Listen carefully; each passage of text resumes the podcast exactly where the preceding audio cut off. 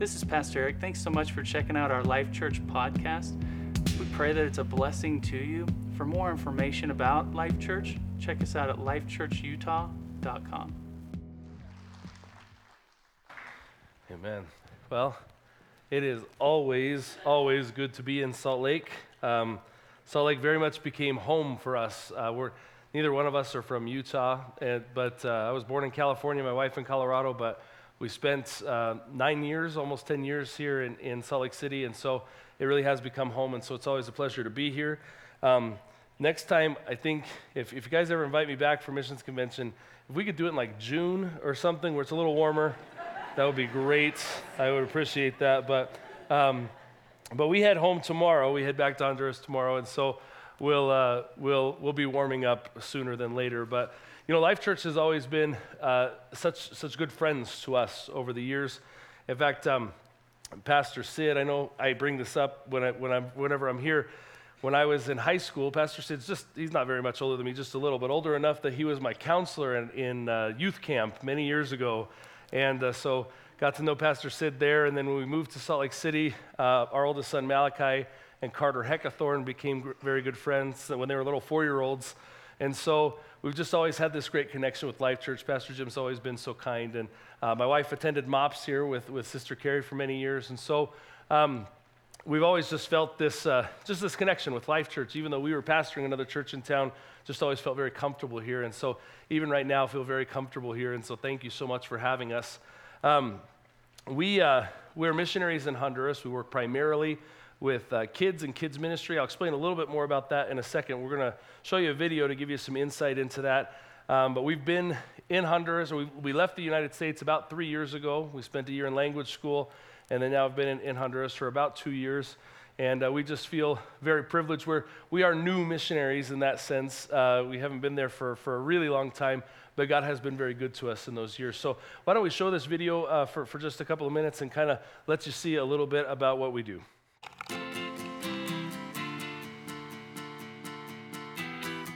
To make some slime I learned about in my science class last year. Last time, I didn't make near enough. I want four times what I made before, so that means I need a whole cup of water and two teaspoons of something called borax. I'm really glad I was able to learn these measurements so I can make this. I can't imagine not having a chance to go to school and learn about things like math or science. This happens all the time in other places.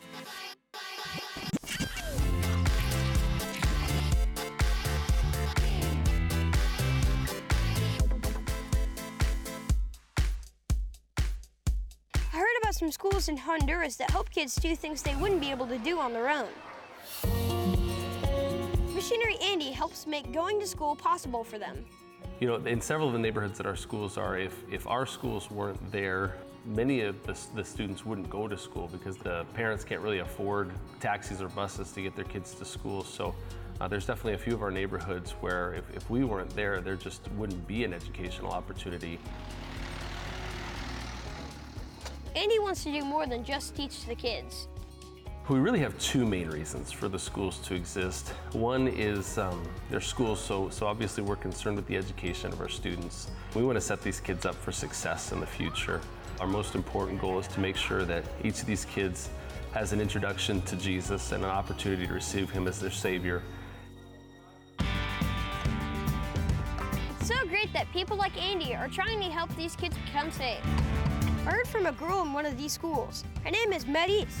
como llevamos una casa. I definitely feel like the school has had a positive influence on me, especially in the Bible classes. They really encourage me to attend church regularly. The school has definitely helped me in my relationship with God. Maris wants to become a doctor. That's one of the reasons why she works so hard in school. I want to be a good daughter. I want to behave myself well and give good advice. Maris is one of many kids able to attend the school, but there are still so many who don't have the same chances. Don't ever forget about the kids in Honduras. You can do your part right now by praying for them. Poverty is an indicator of how much money is in the bank, and of course, our students are poor. But I would ask you to pray for the spiritual life of our students because, with, with the gift of joy that, that Jesus can give them, they can endure so many different things.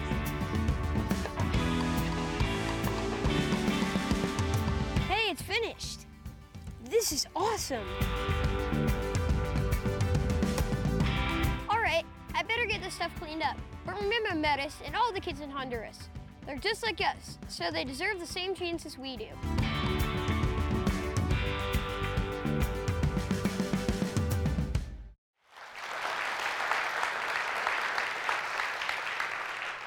So the, main portion of what we do is we work with a system of 10 schools in Honduras, and uh, like the video says, we're just there to, to provide educational opportunities in neighborhoods where sometimes those opportunities don't exist. And not only is it an ed- educational opportunity, but every one of our schools is attached to an Assembly of God church.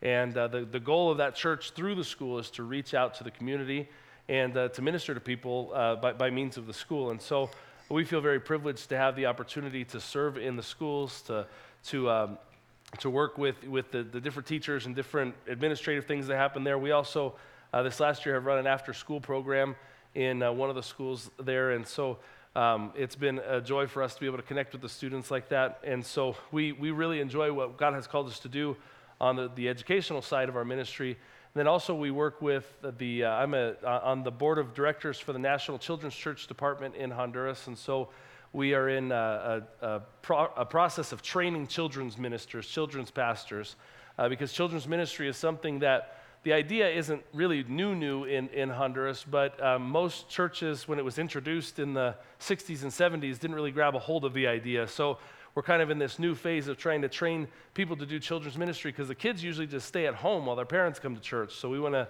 uh, we, we want to change that. And so um, through the National Children's Church Department, the, the, the group that I belong to, the, I mentor the people who do the, the training.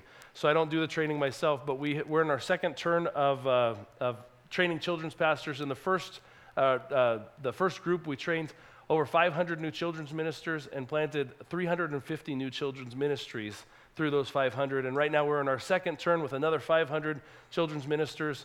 And uh, we're hoping to plant somewhere between 250 and 300 new children's ministries in Honduras. Uh, the, the goal is 3,000 new children's churches over the next 10 years. And um, because we. We wholeheartedly believe that if there's hope for Honduras, um, it's going to come through the kids. And um, there is, uh, I have stories I could tell you, but, but uh, we'll, we'll, I want to get into the word here in a second. But, but um, you know, Honduras is a, it's a violent place, it's a dangerous place. Um, we don't ever really feel like we're in direct danger, so I don't want to make it, I don't want to oversell you on anything. I don't want to be, you know, one of those guys that uh, makes things sound like worse than they are. But uh, we do live in a very violent country. On, one day on our way to uh, our after school program, just as our turnoff to the school off the main road, um, the, the police were there cleaning up a, a, homicide scene that was just happened there on the side of the road.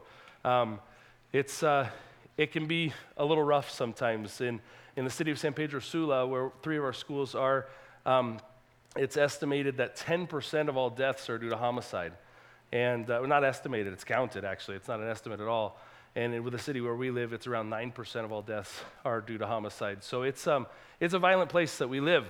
At the same time, we know that we have a unique opportunity to raise up a generation for Christ that can change that. And so, uh, we, while we do a lot of really interesting and important things, we, we work hard to work alongside our national church, the Assemblies of God of Honduras, because um, if there's amazing people at work in Honduras right now, it's not the missionaries, it's the, the, the, national church of the Assemblies of God. We just have the opportunity to stand alongside them and really help them push things forward, and we feel very privileged to be able to do that. So, um, what I want to do this morning is we're going to talk just about missions and missions giving and generosity. This is maybe more of a pastoral message than it is uh, not an uh, than, than, it is a, missionary message. But, but I just want to encourage you along the lines of giving to missions. Uh, we, you saw the, the, the, amazing numbers that Life Church has, has given last year. Life Church is our number one supporting church in our ministry, and so we thank you. Those of you who give to missions, we're, we're able to receive that, and thank you so much for everything that you do uh, to bless not just us, but missionaries all around the world. We have friends all around the world that are doing amazing things, and it's awesome to know there are churches and people like you who are participating in all those ministries. Um, but we, I want to I wanna just encourage you this morning to, to, to be generous with what God has given you because You know, I know it sounds like you guys just uh, recently had a message about tithing, and now here we're talking about giving to missions on top of that. And it can seem a little overwhelming at times, can't it? Yes, no, maybe so? All right. Some of you look painted out there, like it's just an oil painting, but that's okay. It's okay. You'll wake up eventually. Um, but um, I know it can seem a little overwhelming, but, but, but really what's happened is we've convinced ourselves that we need a lot of things that we don't really need. You know? All those images that you see in the video, I took those photographers to, to those places. That's, that's the area that we live in. And, uh, you know, when you, you get out into the world and you see a few things, you realize that there's a lot of things that you feel like you need in life that you just don't really need. And so sometimes it comes down to a separation of what we need versus what we want. And so if God has blessed you and He's blessed you financially to get a nicer car and a bigger house, I want you to do those things because God's blessed you to do that. But at the same time, um, I want you to also consider uh, just, just being a, a, generous giver to missions and to what God's doing all around the world because this gospel message is going beyond borders in all parts of the world right now. And we have a unique opportunity as believers to participate in that. If we can't go ourselves, we can participate financially. Our family gives to missionaries all around the world ourselves because we feel that call as well. We want to participate in what God's doing. And so I want to take you to um, Mark chapter 6 is where we're going to start. And after we read a few verses, we're going to jump to John chapter 6. Uh, we're going to start in Mark because Mark is, I call it the chronological gospel. Um, a lot of Bible experts say that Mark is probably in, in order the best out of the four gospels. That may or may not be the case, but that's what the experts say. And since I'm not an expert, I'm just going to trust them. So I want to set a timeline for you of something that happened before a story that we're all very familiar with. So we're going to be in Mark chapter 6, verse 7. And it says, And he called his 12 disciples together and began sending them out two by two, giving them authority to cast out evil spirits. We're going to jump to verse 12. So then the disciples went out, telling everyone that they met to repent of their sins and to turn to God. And they cast out many demons and healed many sick people, anointing them with olive oil. Now we'll jump to verse 30. The apostles returned to Jesus from their ministry tour and told him all they had done and taught. Then Jesus said, Let's go off by ourselves to a quiet place and rest a while. He said this because there were so many people coming and going that Jesus and his apostles didn't even have time to eat. So, uh, again, we're setting a timeline here. Jesus, the, the, the disciples had been with him for a while. And after this little while, Jesus sends them out to go do ministry. He anoints them and sends them out, and the results were amazing. They went out and did all these amazing things. The, the Spirit of God went with them and responded to the needs of people, and all these incredible things happened as the 12 went out. They went out with this anointing, with this power of the Holy Spirit. And it says that they come back, they want to talk to Jesus about everything that had happened, and as they're, they're getting ready to talk, Jesus says, Hey, listen, let's, let's all of us, we're going to go off, we're going to rest for a little while and let's get away from that. Said there was a lot of people there, and we know Jesus loved people and the disciples loved people, but sometimes you just need a few minutes for the team, right? And uh, so they, they, they try to, to go away and, and find a little bit of time to rest. And it says, one of the saddest things I know in all of Scripture, it says they didn't even have time to eat. That's sad. A guy like me, I can't, I can't handle that. I try to never miss a meal because I don't want to miss out on what God wants to bless me with, right? So, um, so it says that, that, that they're going to go away. Now, we're going to jump to John chapter 6. In Mark 6, this is the next story that comes, but I just I like to read it better out of John. So we're going to jump to John 6, and this is what happens immediately after they go away and they didn't have time to eat. It says Jesus soon saw a huge crowd of people coming to look for him. Turning to Philip, he said, "Where can we buy bread to feed all these people?" This is the story, the feeding of the 5,000, a story that many of us have heard many times over our lives of how Jesus multiplied bread and fish and fed 5,000. It says it, there was 5,000 men there. We don't know women and children, how many more were there, but we, we know a, a crowd larger than 5,000. A story we're very familiar with. And so Jesus turns to Philip and he says, Where are we going to find enough food to feed all these people? And the answer to that question is there's no place that exists to, to buy enough bread to feed that many people because they didn't have Costco around the corner. You know, they weren't going to go, go down the street and find a grocery store that had enough food for 5,000 people. There was no place. The, there is no right answer to this question. And you know, sometimes God asks us questions that we feel like there's no right answer to. And one of those questions is when it comes to giving to missions. What are you going to do to participate in the work of God that's happening around the world right now? And there's times we feel like, God, I don't have the resources to do this. I didn't include this in the last one, but there's a quote I love. It's a, it's a bit of a hard quote, but there's a quote I love by Oswald J. Smith, who was an incredible missions preaching pastor. And Oswald J. Smith said, if it's the will, will of God to, for the evangelization of the world and you're not supporting missions, then you are against the will of God. It's a powerful quote, isn't it? It's a, it hits you a little too hard sometimes. And I read things like that all the time and I say, God, we've, we've, what, what else can we do? We know it's the will of God to do these things. We know that there's an answer to this question. Just like Jesus is asking Philip, where are we going to buy enough bread? And we say, how, how are we going to reach the whole world? Well, we don't really know. There's not a right answer to the question. However, Jesus is setting them up for something pretty amazing. And so, jumping, John chapter 6, verse 8 and 9 says, Then Andrew, Simon Peter's brother, spoke up. There's a young boy here with five barley loaves and two fish. But what good is that with such a huge crowd? What good is that with this huge crowd? Um, the, the, the last song that we sang talks about the meeting of, of faith and doubt. And that's where, where Andrew is right here. It's that meeting of faith and doubt, that moment where, where we know God can do something amazing, but we're not real sure if he's going to do something amazing. You ever been there? We kind of all live in that spot all the time, don't we? And I love to see that kind of stuff in the Word because then I know these guys who had, who had miracles had happened at their very own hands um, by, by the anointing of the Holy Spirit, they also express these same doubts. Jesus, here's a boy, he's got five loaves, two fish, but what in the world can we do with this? And so um, let, let, me, let me throw out, though, two things that really jump out at me about this situation. There's a group of 5,000 men. Okay, so a group larger than 5,000. We know at least 5,001 because there's a boy there on top of it, right? So there's, there's at least 5,001. And I find it hard to believe that this kid's the only one that brought lunch. I do. I mean, I don't usually go very far if I don't have lunch. So if I know I'm going out for the day, I want lunch. I find it hard to believe that this kid is the only one that has lunch. The thing is, he's the only one that was willing to share his lunch. And, you know, there's a difference between uh, having what we need and being generous with what we have you know? And um, it's pretty amazing. You know, I walk into pastors' houses in Honduras, and I won't go into all the details of describing the houses, but they're very simple houses much of the time. And I've yet to walk into somebody's house where they haven't sat me down and fed me. Um, and I know they don't have a lot of food. In fact, some of the reason I'm there is because they're in great need. But but they always sit me down and feed me. They'll share what they have. They're very, very generous people.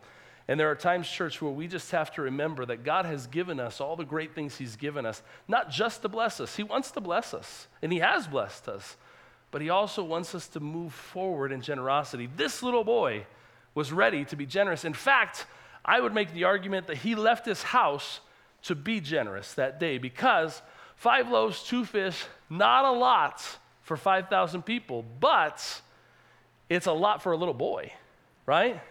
I mean, maybe when I was a little boy, I could have eaten five loaves and two fish by myself, but that was, I was a portly little fella, so that was, that was a whole different ball game. But, but I think this guy, this, this boy, he left this house with the intention to share.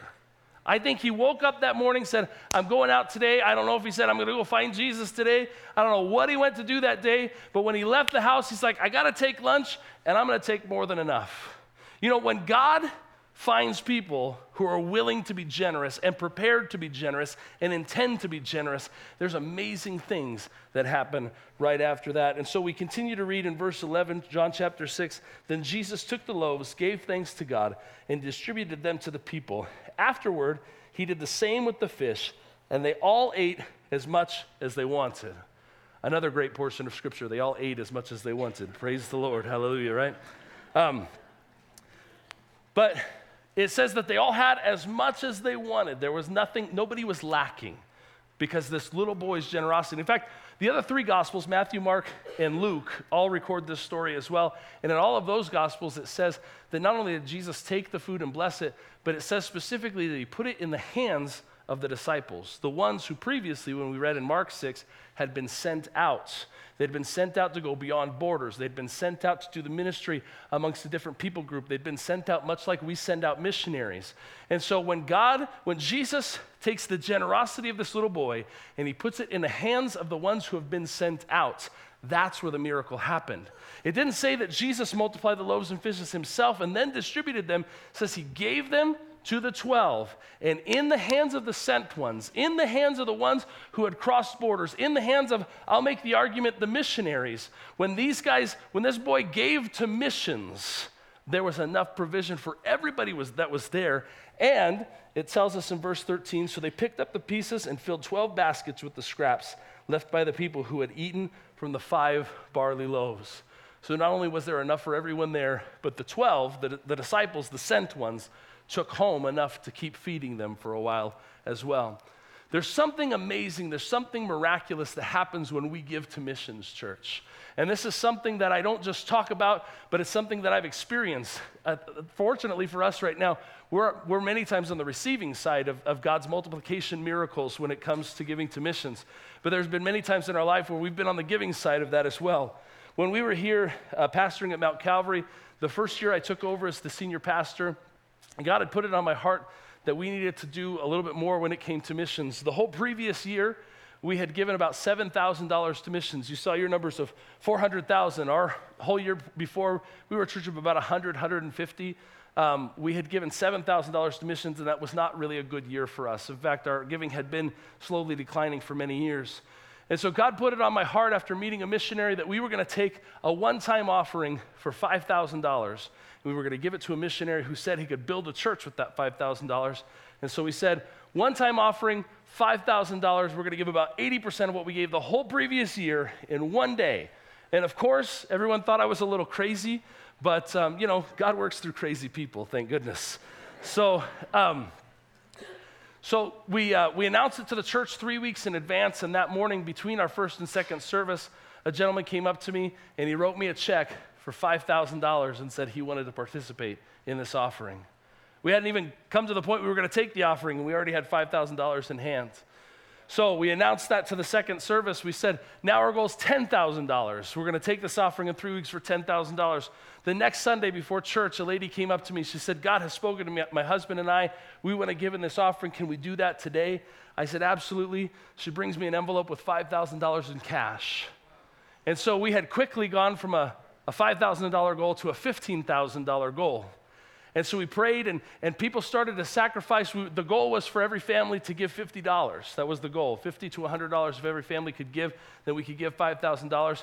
And people were planning and they were sacrificing, and they're saying, Pastor, I'm, I'm going to skip my lunch this week for two days, and I'm going to take lunch from home so that I can have my $50 for my offering. It was just this amazing time in our church. And two weeks later, the time came for the offering, and our goal was for a $5,000 one time offering. And that Sunday, we collected the offering for a little bit more than $7,000 that came in through a, uh, through a group of people who had only given $7,000 the whole previous year. In one day, God had moved in that church and done something amazing. But I, the story is, it gets, it gets even better. The next Sunday, the missionary was going to come. He was going to be there for the Sunday night service we were making a big, you know, the big publishers clearinghouse kind of checks for him. We were going to give him a big check, and and because uh, we'd never done anything like that before, you know, for us it was pretty amazing that God had provided for us that way. But that morning in the service, I was telling everybody to come out that night to meet the missionary, and we were going to give him this check, and he didn't know what was happening. The missionary had no idea. And there was a man from the east side of Salt Lake who got, that morning when he woke up, God told him to find Mount Calvary. So he looked it up online or in the phone book. it was long enough ago we used phone books, but um, so I don't know if it was online or the phone book. He only found two Mount Calvaries, a cemetery and our church, so he figured he better go to the church. so he showed up at church that day, and while we were talking about this, God moved on his heart. He wrote us a check for $3,000. And so that night, we presented that missionary with a check for over $22,000 from a church we didn't think we could. We, in fact, we knew we couldn't. We knew we couldn't do $5,000, but we were going to follow God and we were going to be obedient and we were going to be generous. And God did amazing things through that. And we had the opportunity to go to Panama after that and uh, build a couple of those churches and see the communities where they were. And it was just amazing stuff. In fact, that, that first trip to Panama was where God called me to missions. I, I remember sitting in a hotel in Agua Dulce, Panama, and uh, that was where God called me to missions. And so, um, church, there are amazing things that happen when we make a decision to be generous. When we put our generosity in the hands of the sent ones, in other words, when we give to missions, we shouldn't be afraid.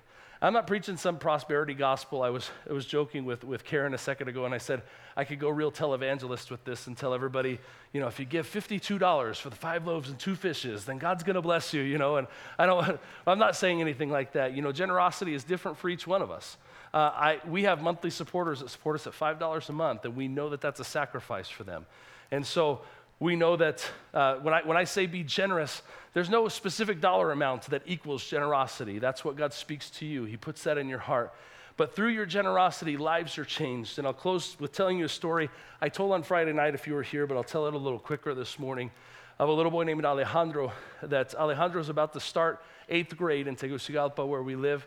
And, um, and about two years ago, through our school, he had come to school from first grade through sixth grade and he was not a Christian, not from a Christian home. Um, in fact, his parents were, were drug addicts and alcoholics. And, uh, but his grandma had wanted him to be in this positive school, so she put him in school there. And after all these years in a chapel service at the beginning of sixth grade, Alejandro accepted Jesus Christ as his Savior. It was an awesome moment. Um, I've heard all the stories of what happened that day. I wasn't there, but I've heard all the, the, awesome stories of what happened that day. And over the course of the next year, Alejandro started ministering to his parents and saying that God loved them and God had a plan for them. And it took a year, but after a year, both of his parents received Jesus Christ. This was about a year ago.